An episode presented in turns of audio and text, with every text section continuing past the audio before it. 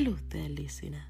Thank you once again for joining me today at Detox with Abby, where we get a daily dose to encourage change within by God's way of thinking with the Word of God. Today, I would be encouraging you from Matthew chapter 5, verses 14 to 16.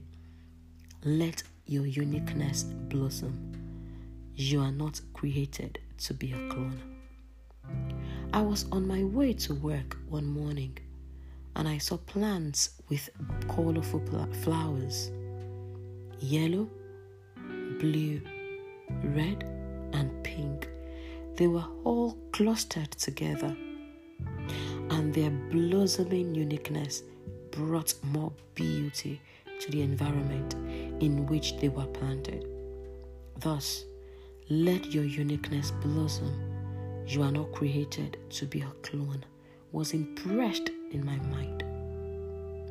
Matthew chapter 5, verses 14 to 16, the message translation, shed more light to this illustration. Listen to it. You are here to be light, bringing out the God colors in the world. God is not a secret to be kept. We're going public with this, as public as a city on a hill.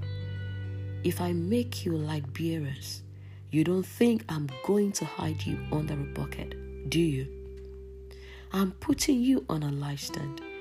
Now that I've put you there on a hilltop, on a light stand, shine.